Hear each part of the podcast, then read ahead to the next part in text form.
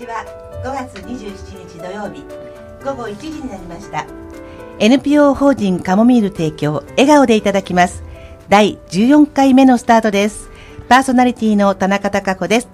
この番組は移動式子ども食堂カモミールの活動を中心に毎月第4土曜日に放送しています。そして番組を一緒に進行してくれるパートナーははい皆さんこんにちは。新高山ですこの番組は FM85.4MHz 東京854久留米ら東久留米のスタジオから生放送でお届けしています。メッセージはメールアドレス854アットマーク東京 854.com までお願いします。スマホアプリ FM プラプラをご利用のおき,、えーお聞きの方は簡単にメッセージを送る機能がありますのでぜひご活用ください。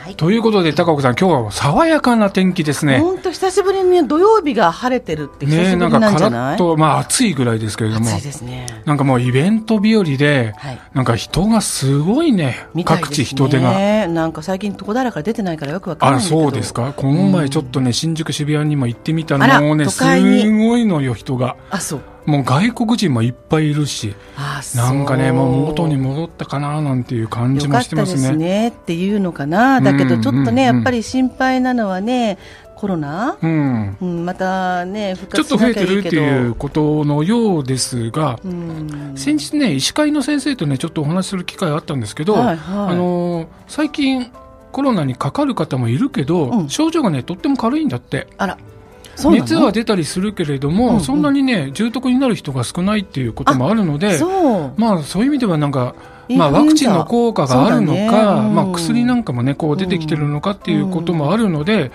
あのお話しした形あその時にはそんなにね、あの気を気にしなくても大丈夫ですよみたいなことはおっしゃってましたがよ、ちょっとよかった。ほっとした、うん。うん。とはいえまあかからない方がいいのでね。まあそりゃそうだね、まあ、あの予防できることははい。予防していければとは思いますけれども、うん。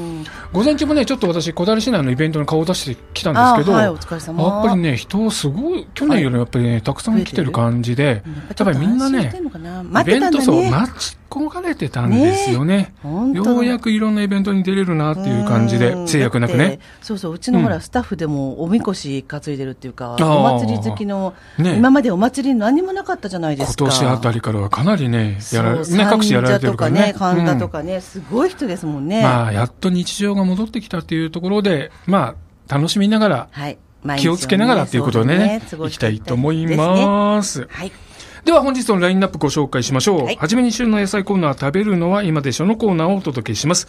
で続いて、ゲストコーナーです。毎回ゲストをお招きして、えー活動内容などを伺っていますが、本日は NPO 法人カモミールの理事のお二人をお招きをしています。その後、子ども食堂の支援者紹介や今後のスケジュールなど、など、13時54分までの生放送です。最後までお聞き逃しのないようにお付き合いください。はい。それでは最初のコーナーに行ってみましょう。旬の野菜情報。食べるのは今でしょいやー、エコーありがとうございます。バッチリでしたね。う。はい。では、このコーナーでは毎月旬の野菜を取り上げて、その野菜の栄養とか調理方法、うんご紹介しています。はい。はい。今月取り上げる野菜は何でしょうか、高子さん。だと思いますもうまさしく旬なんだよね。なんだろう。初夏。いいい言っていい？でお願いします。ヤングコーンです。ヤングコーンわかります？ヤングコーン。ヤングコーン、私はわかりますけど、わからない方いらっしゃるかな？いるかも。えーいるかもしれないね。うん。先ほど、ミキサーの大学生、武蔵野武蔵野大の大学生、あ、に、えー武蔵大学の大学生に聞いたら、ヤングコーン知ってましたねも。う素晴らしい。若者も知ってるヤングコーン。ーン。ただね、みんなが知ってるヤングコーンっていうのは、はいはい水に缶詰になってるヤングコーンが多いと思うんですよ。ああ、中華丼に乗ってたりするそうそう感じですね。そうそうそう、あのんちっちゃいトウモロコシなんですけど、はいはいはいはいまあ、要は小さいトウモロコシなんですよ、ヤングコーンって。要はトウモロコシの若いやつってことでいいんだよね、基本的にはね。うんトウモロコシの株っていうのは、はいはいいっぱいトウモロコシの実がなっちゃうと、うん栄養が分散しちゃうから、美味しくなくなっちゃうね。はいはいはいだから、間引きっていうのかな、あの先にそのヤングコーンの時点で取っちゃって、はい。で1個か2個残していく。はい。み一つの株に。はい。そうすると、その栄養がみんなその子たちに行くので、美味しいトウモロコシができるわけ大きな美味いしい甘いトウモロコシができるわけだそうね。。で、その前に取っちゃったのがヤングコーン。なるほど。だから、トウモロコシができるのが来月ぐらいじゃないですか、旬なのが。そうだね。ね、うんで、今、それを取ってる時期が、そのヤングコーンがいっぱいこうできてる。じゃあ今。がちょうど旬だってことだね。そうなんですよ。トウモロコシって言うと、あと1ヶ月くらい先かなっていうイメージがあるけれどもうん、じゃあまさにその、間引きされた、目かきされたヤングコーンは今が。今が旬。あ、なるほど。なので今回はそのヤングコーンをね、ちょっと取り上げてみようといや、あんまり注目したことなかっったですね、ヤングコーンにはね。生のはね、多分この時期しか食べれないので、え、生で食べれるの？生よ生でも食べれるんだ。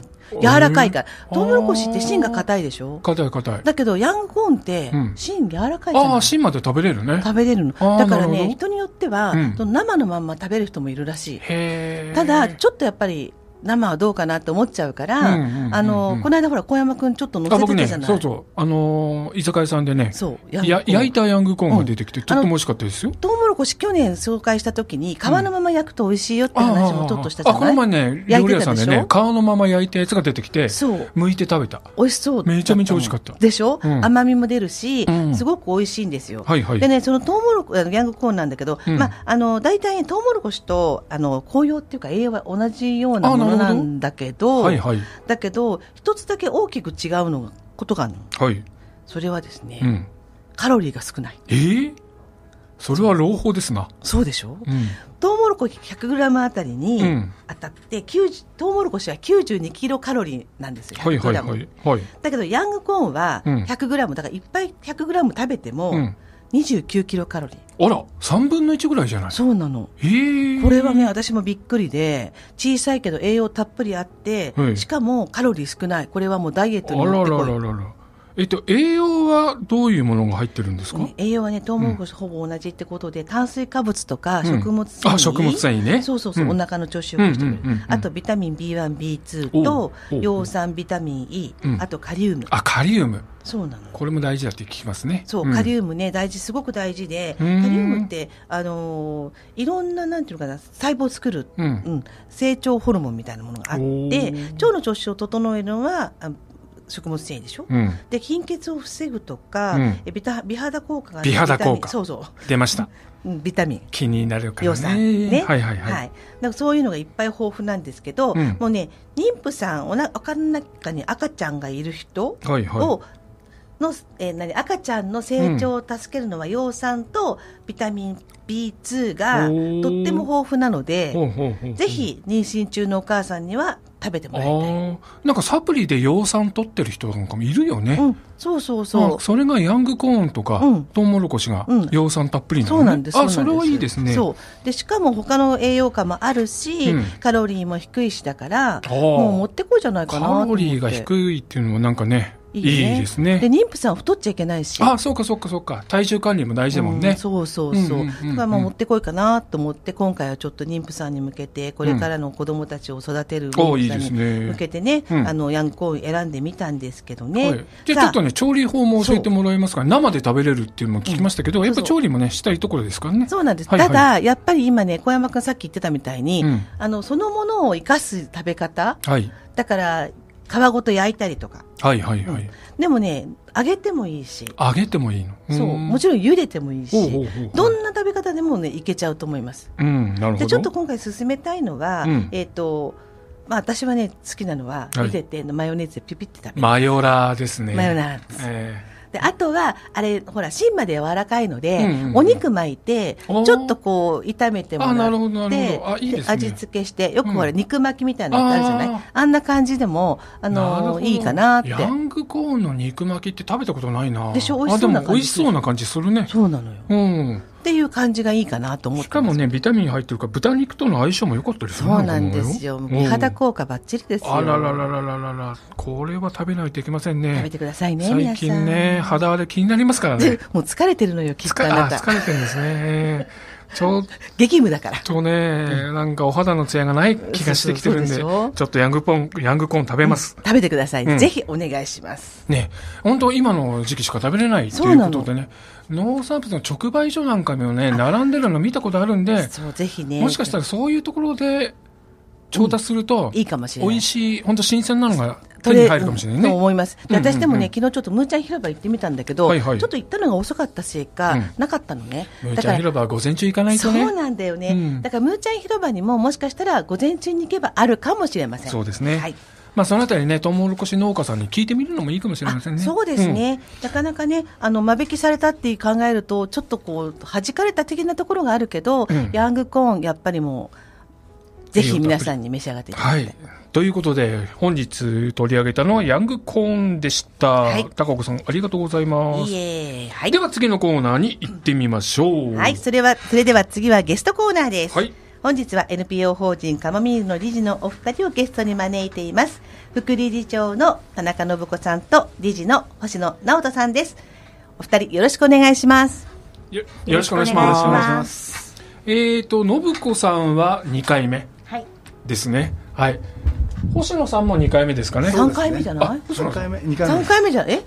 だって武藤さんと出た時が。あとすしんちゃんとそうだ、3回目です三回目ですねあ、じゃあもうベキテランですね。ャリアキャリアええキャリ失礼しましたという、えーもう慣れてるお二人を今日お招きしてるんですけれども、今日はね。まあ、前半はね、ちょっとあの、カモ、あ、というか本日はカモミールの理事の二人を迎えて、お迎えしているので、カモミールの活動を中心にお話ししようと思っているんですが、はいはい前半は先日開催した衛生講習会の話をね、そうですちょっとね。お話ししたいと思うんですけれどうも、ん。なんかリアルでね、ちょっとね。先日ちょっとあの新聞にも出ておりましたが、中野区の子ども食堂でね、はい。その食中毒が出たということで、はい。はい。まあ、大きなあの被害にはならなかったようですけれども、やっぱ何人かね、そういう症状が、下痢とか腹痛の症状が出たということで、新聞記事にも出ておりましたけれども、ね珍しいですよ、子ども食堂が新ね聞記、事でも私たちちもやっぱり子ども食堂で子どもたちに食事を提供しているってはいいう団体としてはとても気になるニュースでもありまね。して、うん。まあ、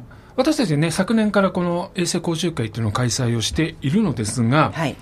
まず高子さん、この衛生講習会をね、開催しようと思ったきっかけっていうか、思いっていうのを少しお聞かせいただいてもいいですか？そうですね、うん。えーっとまあ、ご存知の通りというか、私、ずっと学校給食のお仕事をしてたんですけど、はいはい。やっぱ学校給食を作るにあたっても、うん。あの衛生講習っていうのはすごく大事なことで、はい。あのサルモネラ菌をはじめとする食中毒、うん。食中毒にならないようにするためにはどうしたらいいかっていうのを、やっぱ毎年毎年勉強してきたんですよね。はい、でなぜそれをするかっていうと、うん。命に関わるから。なるほど。私たちが提供している食っていうのは、うん下手をすると子供や大人の命をうん脅かすはい。ものになりかねない、うん。そこを作る側がきちんと理解してうんやっていかないと何が起こるかわからないっていうことがあったので、うんあのーカモミールのサポーターさんたちにはね、はいぜひそのわそれを分かってもらいたくて日頃からちょっと私口うるさいんですけど、うん衛生講習会でなぜ口うるさく言ってるかってことをちょっと分かってもらいたかった。なるほど。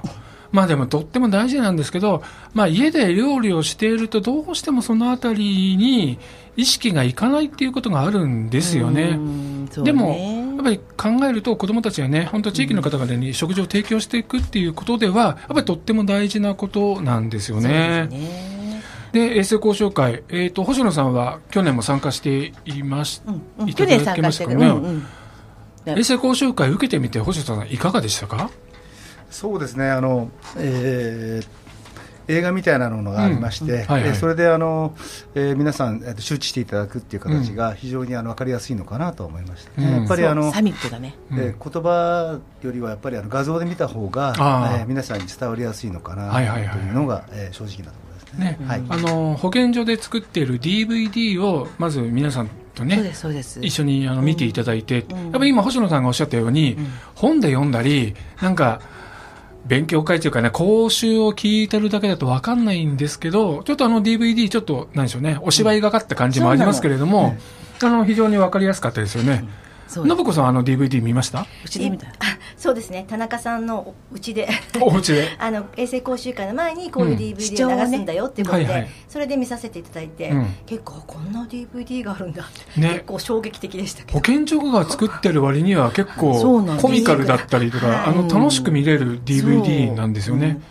本当ね、であの保健所が作ってるのってすごくたくさんあって、うん。毎年毎年新しいのが出てくるのもあるので、あの私は何本か事前に借りて、うん。あのやっぱりこう見てお一番皆さんに伝わりやすいものをと思って選ばせてもらってるんですけど、うん。あの去年あのみんなに見てもらった食中毒サミットっていうはい。DVD が、はい。やっぱり一番面白かった。なるほど。うん。あれ、いろんな種類のね、食中毒のことも、特性もわかるしね。そうなんです。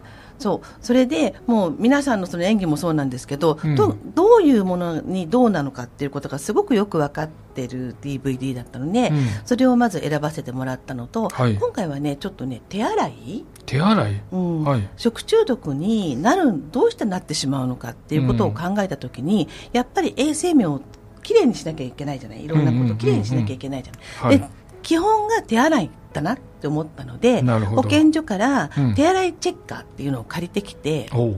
それでみんなに手を洗ってもらって普段の手洗いがどれだけ手が洗えていないかどういうところが洗えていないか。なるほど。よくほらあの歯医者さんに行くと、うん。あの歯歯磨きがちゃんとできてますかあ、ってピンク色になっちゃうぬら濡。らされちゃうやつあるじゃない？あるあるある。あるでしょ？あるある。あいうのの,、うんあの手洗い版。じゃあ、いつも通り手を洗ってみて、うん。何かのひ、あれ光から当てると洗い残した部分が、色がこう出てくるっていうやつです。ね。やっぱり皆さんやってもらったら、案外手洗えてもないもんでした？えっとね洗えてない場所っていうのがやっぱりあるんですよ。あ爪の周りだったりとか、なるほど。あとね指のこういう指の股間。っていうかね。ん。あとは親指のこの辺とかね。この辺って言ってもラジオわかんないけどね。ね。親指の付け根とかですね。そうそうそうそう親指のうん。下の方ね、うんうんうんうん。で手ってこう擦り合わせて洗うことが多いじゃないですか、はいはいはいはい。だから指の間はなかなか洗えてこすり合わないところが汚れが残っちゃうってことなんだね。だからこの親指のところは親指を持って洗うなるほど。親指の付け根とか、この膨らんでるところあたり、案外しっかり洗ってないですそうなんですよね。あとはねこのうん爪の周りね、爪の周り。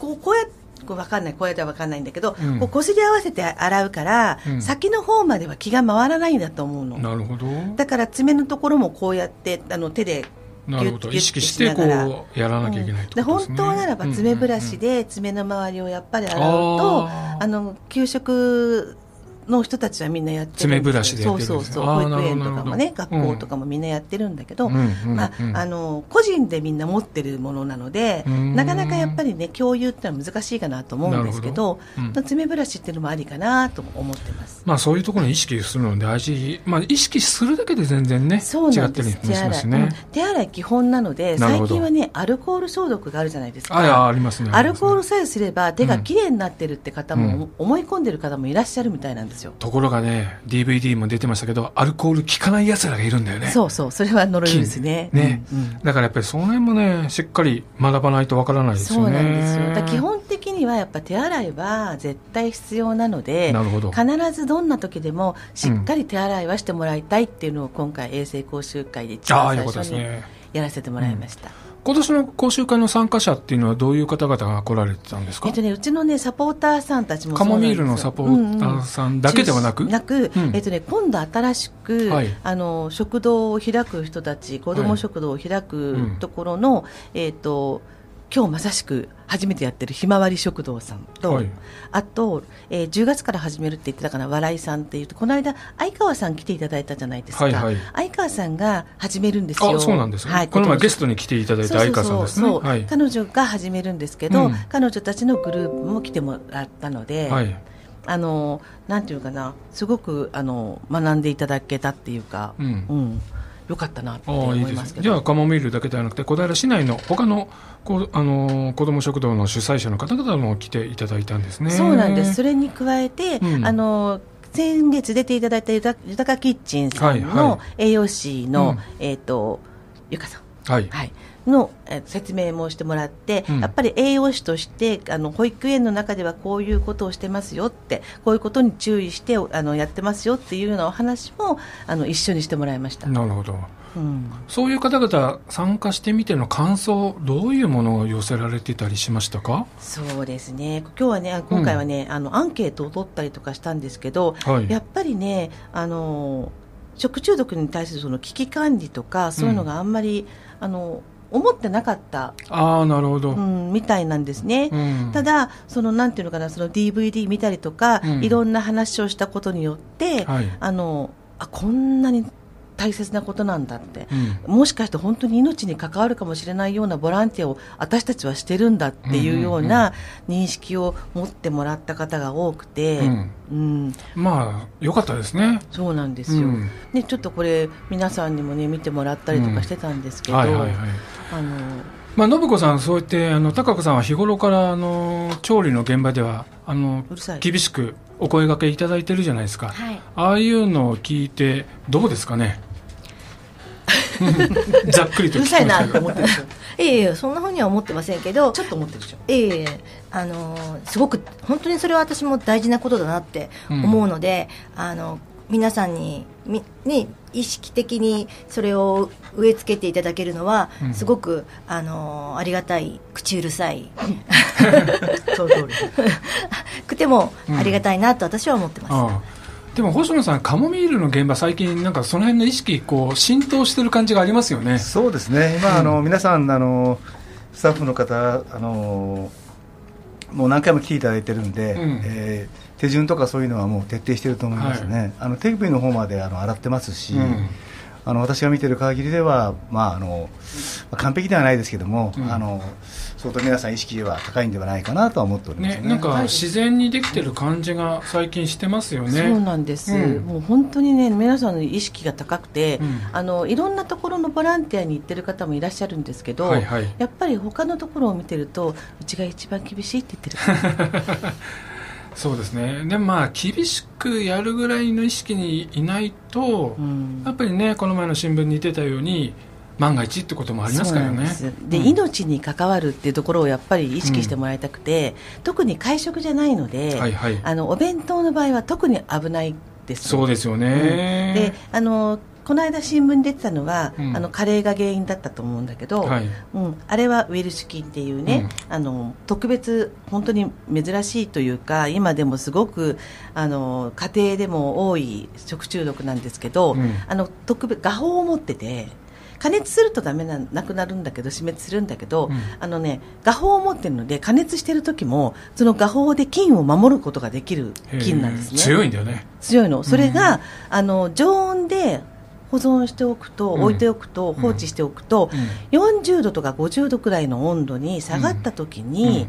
その画法がなくなってうがバンってえー。増えちゃうんですよ、でその時に食べたらうん食中毒になる、なるほど。まさしくその時に食べちゃったんだと思います難しいね。もう一回加熱すればいいんだけれども、うんまあ面倒くさかったりもするし。そうなんですよねだからやっぱりその場で出さないお弁当っていうのは本当に気をつけないとダメだね。うんでそのね、あの喫食するその会食なんだけどやっぱルールがあって学校給食とか保育園とかもそうなんですけど、うん喫食時間2時間前には作り上げないっていうルールがあるんですよなるほど。だから2時間前に作ったらもう、うん。あのそれ以前に作ったものは食べちゃいけないっていうか、なるほど。うん、3時間前に作ったものは食べないとか。それもう一回火を通すとか。と、その画法がなくなって出てきちゃう。そうそう。恐れがあるっていうことそうそう。菌が増殖するっていう。なるほどね。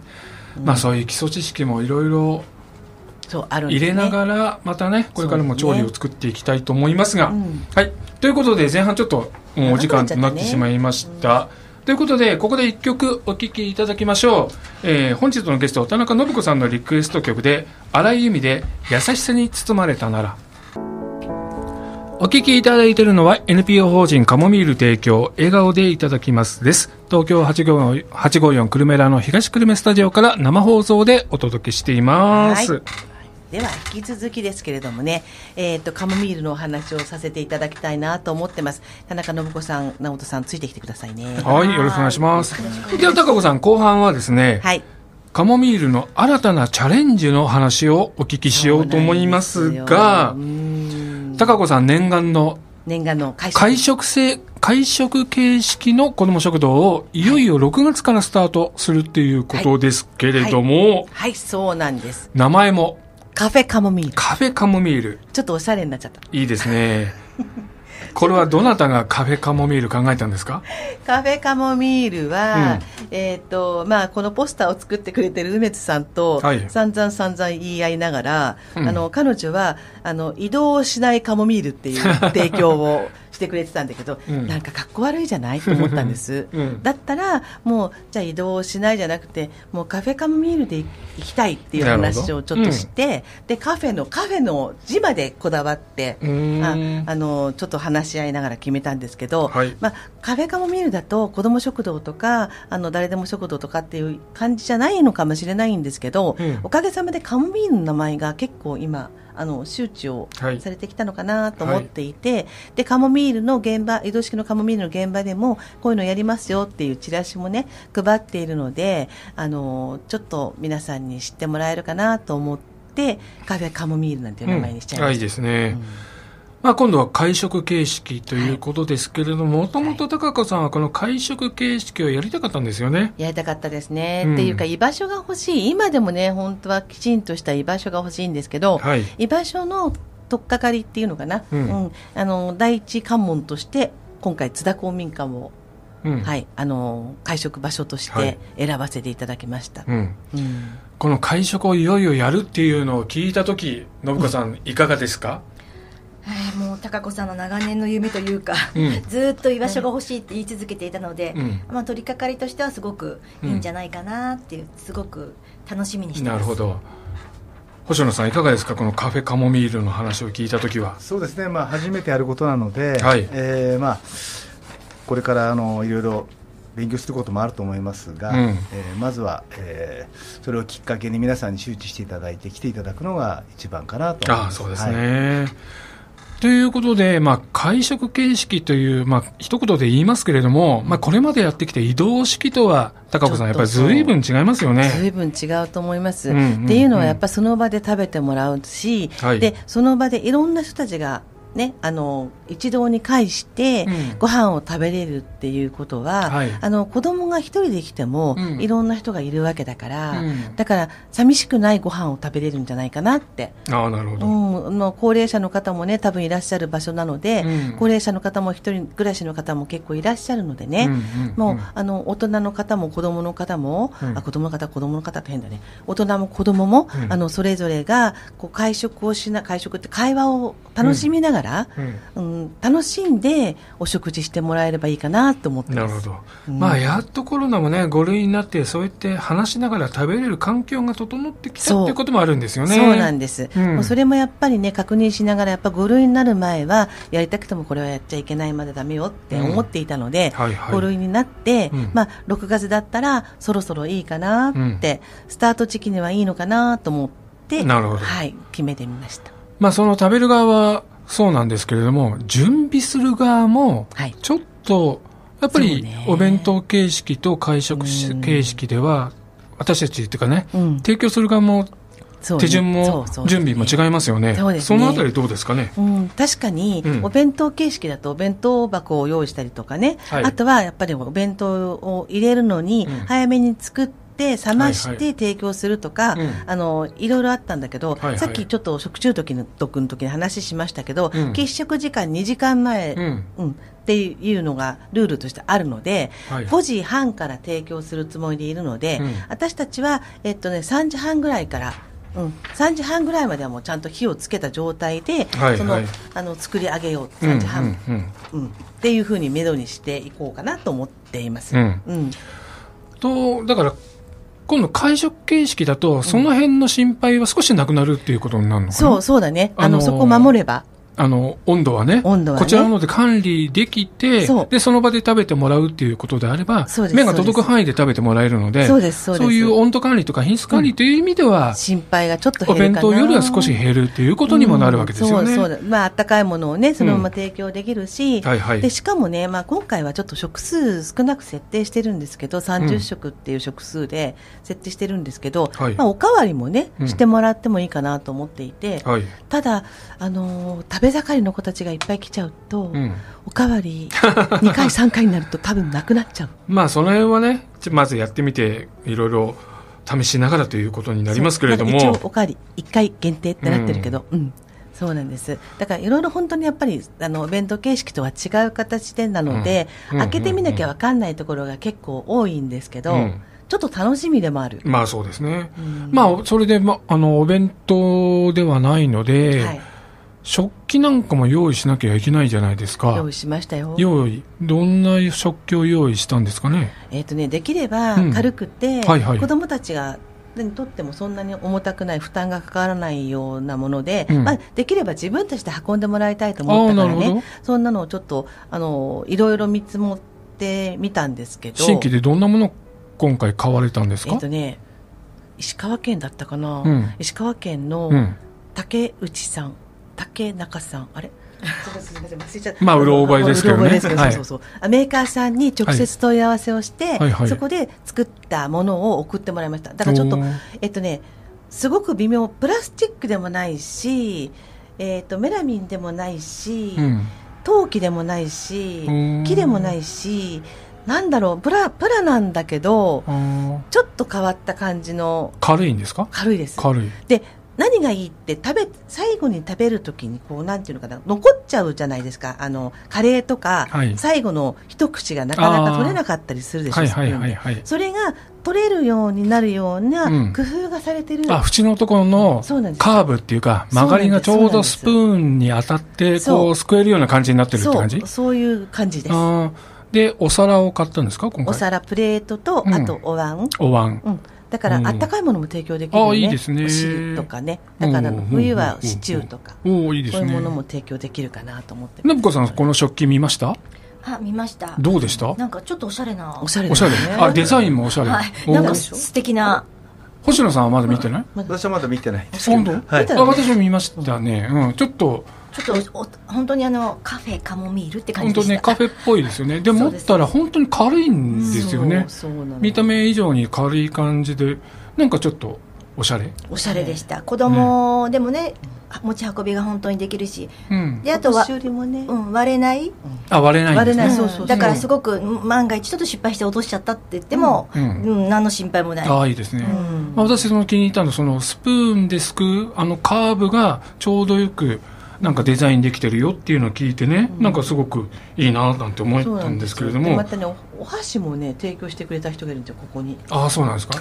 星野さんがお箸を？そうですね。ご寄贈いただいたんですか、ご寄贈あらららら。800円800円それまあぜひ使ってください。はいどんなお箸だと思います？えー、わからない。ホタテ貝の貝殻でできてるお箸ホタテ貝の貝殻でできたえちょっと星野さんそのあたりお聞かせいただけますか？そうですね、あの、えっと、もともとそういうような、あの、方面の仕事をしてまして。はい。で、あの、えっと、以前から、あの、まあ、えっと、ホタテの貝殻でうん。箸を作るっていう事業がありまして。へえそれで、まあ、あの、何千か作ったものを、はい。あのぜひあの使っていただきたいなと思いまして、はい、あの木とかそういうものではないので CO2 削減とかあと抗菌ですね採用的なものもちょっと多少ありますのであそうなんだ。はい、もしよろしかったらと思いましてそうかそうか。ホタテの貝殻だから本来なら捨ててしまうようなものからリサイクルリサイクルってことなはい。星野さん前ねホタテのそうですであの消毒そうですのあのご提供いただいたりもしてましたけどもあれの一環っていうことなんですね。そうですね、あのまあ、会社は違うんですけどもそちらで作っていただいているものをぜひあの提供したいということだったんで。僕まだ見てないけど、高子さん見たんですか？見た。もう突然送ってくるんだもん本当？え？びっくりしちゃった重たくて。あ 重い違う違う800円来たから重たかった800銭が重いですね。一銭一銭大丈夫そんな重たくない重いわけじゃなくて。え見た目どうでした？見た目はね白くて綺麗ですよ、うん、それでねあの1膳ずつくっついてるの、うん。で一応なんか使い捨てなんでしょうね。そうですね。っていう。はい、それでもいいですし、食洗機でも使えますので。ああなるほど。あじゃあはい。洗ってもう一回も使える。そうなの、はい。だから、あの皆さんに持って帰ってもらおうと思って。ああい。いですね。そうですね。あのぜひ、まあ、メイドインジャパンなんで。ああメイドインジャパン。あじゃあちょっとそのお箸とか食器なんかも注目していただきながら来てもらうっていうのはいいですね。ちょっと楽しい楽しみですね。楽しみが広がりますね、そうなんですよ。で献立なんかもあれですよね。やっぱお弁当とは趣がやっぱ違ってきますよね。その場で提供する、ね。今まで提供できなかったものがこうできたりするようになってくるわけですよそうねなんです。その汁物？味噌汁とか豚汁とかなるほど。もう本当にい時に並んでくれてる人たちに出したいと思ったものが給食調理員さんの腕の見せ所になってくるわけだ見せちゃいねたいって感じです。おー。例えば今シチューとか、はいはい。まあなんだろう豚汁とか？か豚汁とか、うん。うん。あとなんだろうね。えっとパスタとかも出せるよね。ああパスタもいいですね。うん。あと冷麺だったりとかそういうものだったりとか、ラーメンとかもまあ丼ないけれども使ったりとかもできるかもしれないし、もう何でもいけちゃう気がする、おーそうするとなんか夢が広がっちゃいますね。そうなんですよ。だからちょっと30食じゃ少なかったかななんて最近。うん無理しないようにしようと。作る側の大変さもあるんでね。そうですね、そうそう、ん。だからあの皆さんねあの、ボランティアさん、サポーターさんたち、またね、お手伝いしてくださるんですけど、はい。あの5時以降からは、若い人たちもちょっとね、ボランティアで来てもらいたいななんて思って、会食で皆さんとうんこう会話しながらってはいいうところでね、あのうん。やってもらえればいいかなと思ってあいいですね。うん。小平市内で今会食やってる子ども食堂って他にはあるんでしょうかね？えーっとね、えーっと今日まさしく今やってるひまわりさん、多あ分ひまりさん。今ね、会食してるんじゃないかな、おー12時から2時までだったと思いますけど、ひまりさんどこでやってるんですか？中央公民館。中央公民館で。うんちょっとね、うん私今日午前中行ってきたんですよ。ほうほうほう、うん。どお客さんあまだお客さん来るか、まだうん。前か。10時半ぐらいまで、うん、あのお邪魔してたんですけど、うんうん。今日はチキンカレーとサラダとあいいね。えー、とよフルーツヨーグルトの提供みたいですけど、うんあの皆さん力を合わせて一生懸命やってましたしあいいですね。でいつもうちのカモミールに来てくれてるマー君って覚えてます？私あのお手お手紙とかをくれる。ああお子供ね？お客さんのね？あそうそうお客さんそうはいはいマーク知ってます知ってます、うん。もう並んでました。あさすが。情報はちゃんと掴んでますね。そうなんです。この間、カモミールの時に、あの、うん。ひまわりさんのね、ポスターというか、チラシを配ら、配ってもらったので、うんうんそれをちゃんと、あの、覚えててね。あいいですね。食べに来てくれてましたよ。うん。はい。まあそういうことをね小平市内もねあのーいろいろ子ども食堂も展開してますけれども、うんそうですね。あと、そうそう、あのね、ゆらりさんっていう、誰も食堂さんもやってるかな。ああ小川日町公民館でやってるうんうんうんゆらりさん。ですね、あそこはね、でも高齢者とかね、あの子供だけじゃないので、なんかすごいゴージャスな、あの、献立で提供してるみたいですね。やっぱりお弁当形式とかは違って、うん。来る方々もうん。やっぱりそこでお話でお話ができたりとか、期待するものがいろいろあるんでしょうね、うん、そうだと思いいます、やっぱりね、話をするってすごく大事なことで、はいはい。コロナの時って、なかなかやっぱそういうことができなかったじゃないですか。そうですね。さっきのね、ほら、小山君が街に出たらすごい人だったっていうのと同じようでうん、やっぱり食べるのもそういうふうに楽しみながら食べられるようになってきたってことはすごい良かったなって。あいいですね、うん。まあカモビールの原点はね、うん。遠食って言って食でそう。人と人をつないでいこうっていう思いが高子さんにあったじゃないですか。なかなかねお弁当形式ではそこまでができなかったんだけれども、はい。やっとコロナが落ち着いてきて、うん。まあこのカフェカモミールを皮切りに、はい。そういうところに行ければいいかなっていうところですかね。一つ一つってことですね、一歩ずつ。いい。いいですね、うん。まあ、そういう意味では先ほど信子さんがおっしゃってましたけどいきなりお店を構えてっていうところではなくまず古民館でね、うん。こう会食をやってみるっていうのが、カモミールらしくていいですかね。そう、一もうゆっ歩ずつっくりていうのがね。ね、あの、歩んでいければいいかなって思います。よ。はいはい。はい。じゃあちょっとね日程をね、はい。あの詳しく教えてもらいましょうか。信子さんから教えてもらってもはいい、いですか、信子さんとはい直人さんと、はい。あはい、えっと、6月のはい。2日からなんですけれども、はい。毎月第1金曜日ですね。毎月第1金曜日、はい、うんになりますので、はい。あのーぜひ皆さんお越しください。場所はどこでしょうか？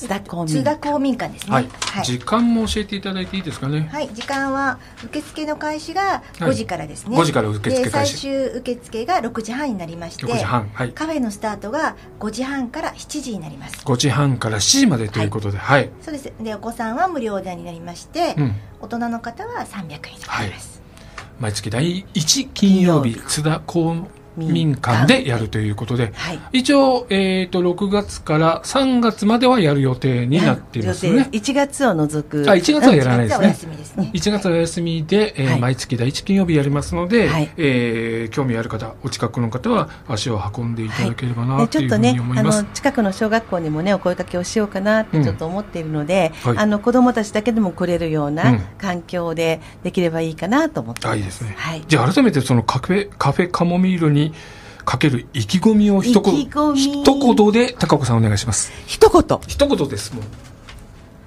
皆さんと楽しく会食しましょうって感じですかね。あいいですね、うんまずねあの覗きに来てみてください、はいということでえー時間になってしまいました、ではここでね、一曲お聴きいただきましょうか。えー本日のゲスト、星野さんのリクエスト曲で、桑田佳祐、炎の聖歌隊、クワイア。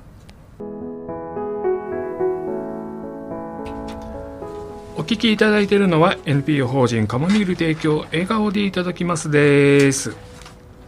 はい。いいですか？はいさて、それでは次のコーナーです。えー次のコーナーは支援者紹介。足を向けては寝られません。はいのコーナーです。はい。移動式子ども食堂カモミールはいろいろな方々に支えられて運営しています。本当に感謝の気持ちで毎回毎回いっぱいで足を向けては寝られません。はい。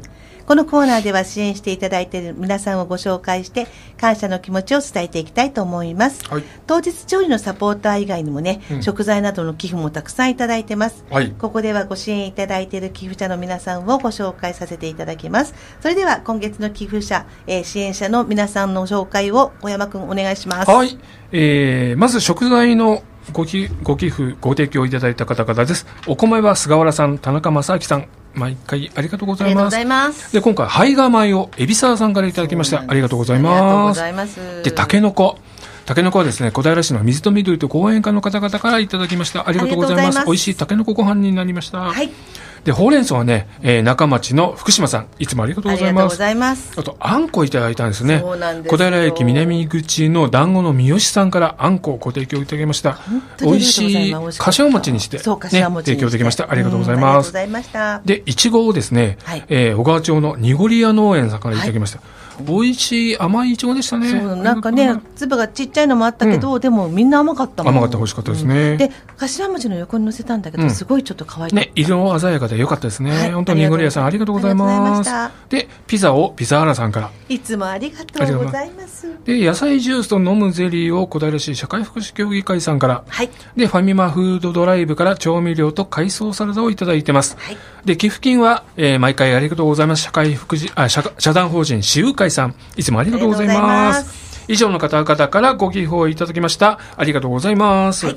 いつもありがとうございます。で、ここでね、メッセージを紹介しましょう。うんえーメッセージはい、メッセージが来てます。ラジオネーム、ガンバルンバひ、ガンバルンバロミさん。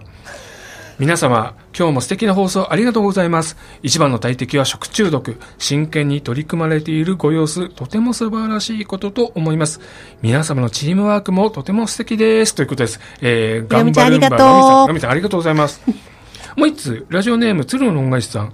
食中毒は1年のうちで、梅雨から初夏にかけてが一番多いみたいですね。しっかり手洗いをして、今夜はヤングコーンをいただきたいと思います。ということです。えー、鶴の恩返しさん、ありがとうございます。小一くんありがとう。えーえー以上、メッセージと支援者紹介、足を向けては寝られませんのコーナーでした。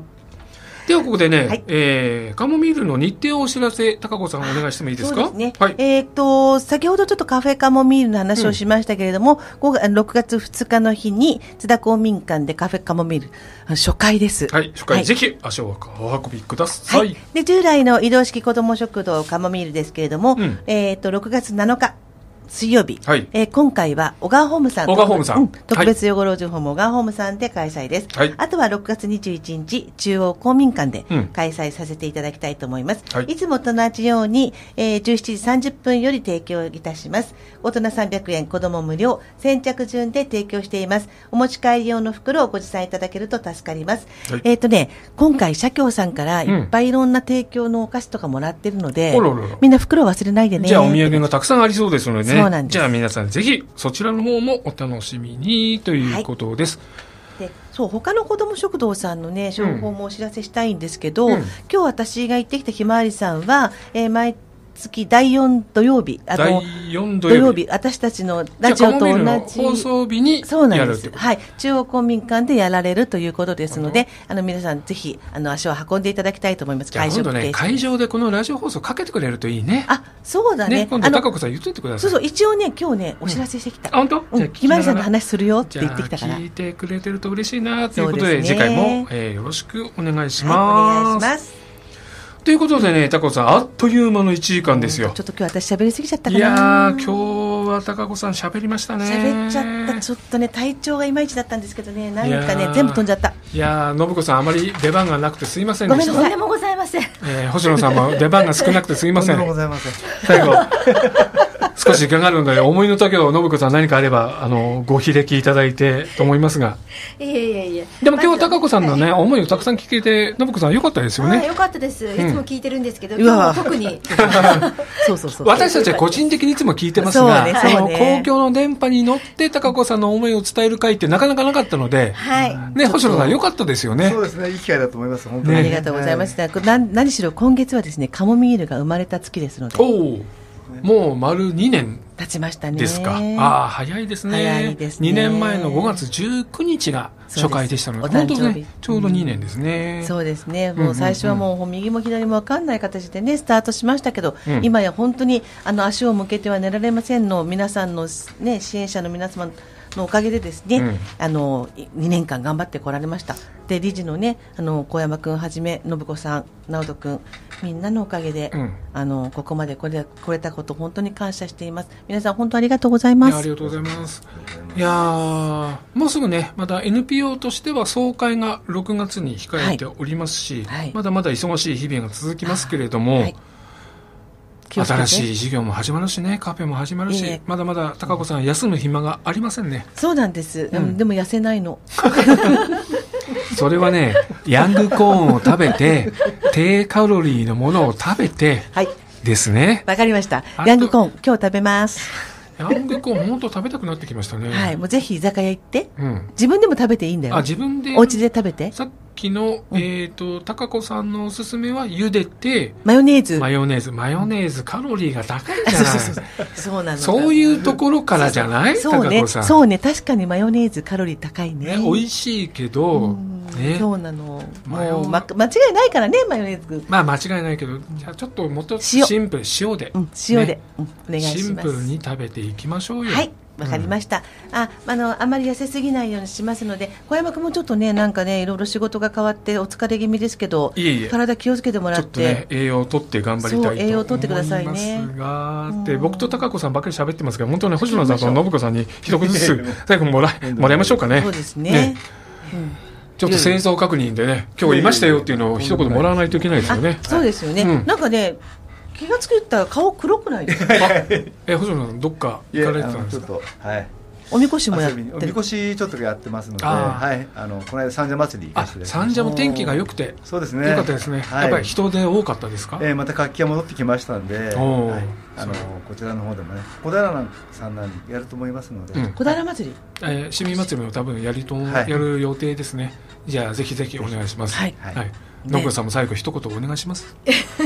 信子さんもね、大変だったんですよ。ちょっとあの先々週コロナにかかってしまいましたけど まずあのもう復帰してますので、うんカフェカモミールを皆さんに楽しみにいただけるように、うんあの私もすごく楽しみにしているので皆さんよろしくお願いいたしいやまー、本当に来てね。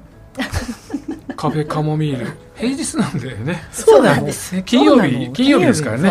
ええ、頑張って、私も覗きに行きたいと思います。お待ちしております調理の手伝いまではいけないと思いますがね。もういいです。あの、本当に5時過ぎの、あの、会食の時点で、はいあの、遠食、つなげていただけるような、うんうんあの、ことをしていただければいい、皆さんにいいかなと思ってでもね、本当どんな出会いがあるか楽しみですよね。そうなんですよまあ、初めてなんで、はい。